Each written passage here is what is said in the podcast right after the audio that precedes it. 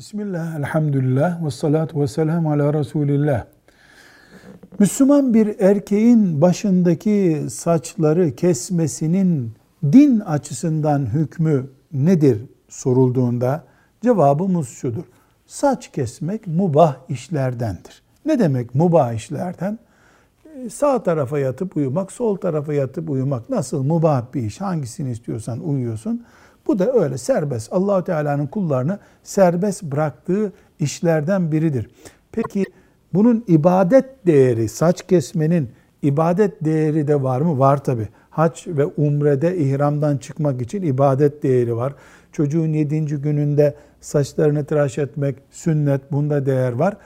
Ee, bunun dışında Müslümanın iyi Müslüman olacağım ben, daha iyi Müslüman olacağım diye saçını kesmesi doğru bir hareket değil. Kafirlere benzeyecek şekilde tıraş olmak veya olmamak ise kafirlerin taklidini oluşturduğu için insanı harama kadar da götürebilir. Filan papaza benzemek için, filan meşhur kafire benzemek için saçı ona benzetmek veya onun gibi kesmek bu tür tehlikeleri beyan eder. Ama genel olarak saç kestirmek mubah olan işlerden biridir. Velhamdülillahi Rabbil Alemin.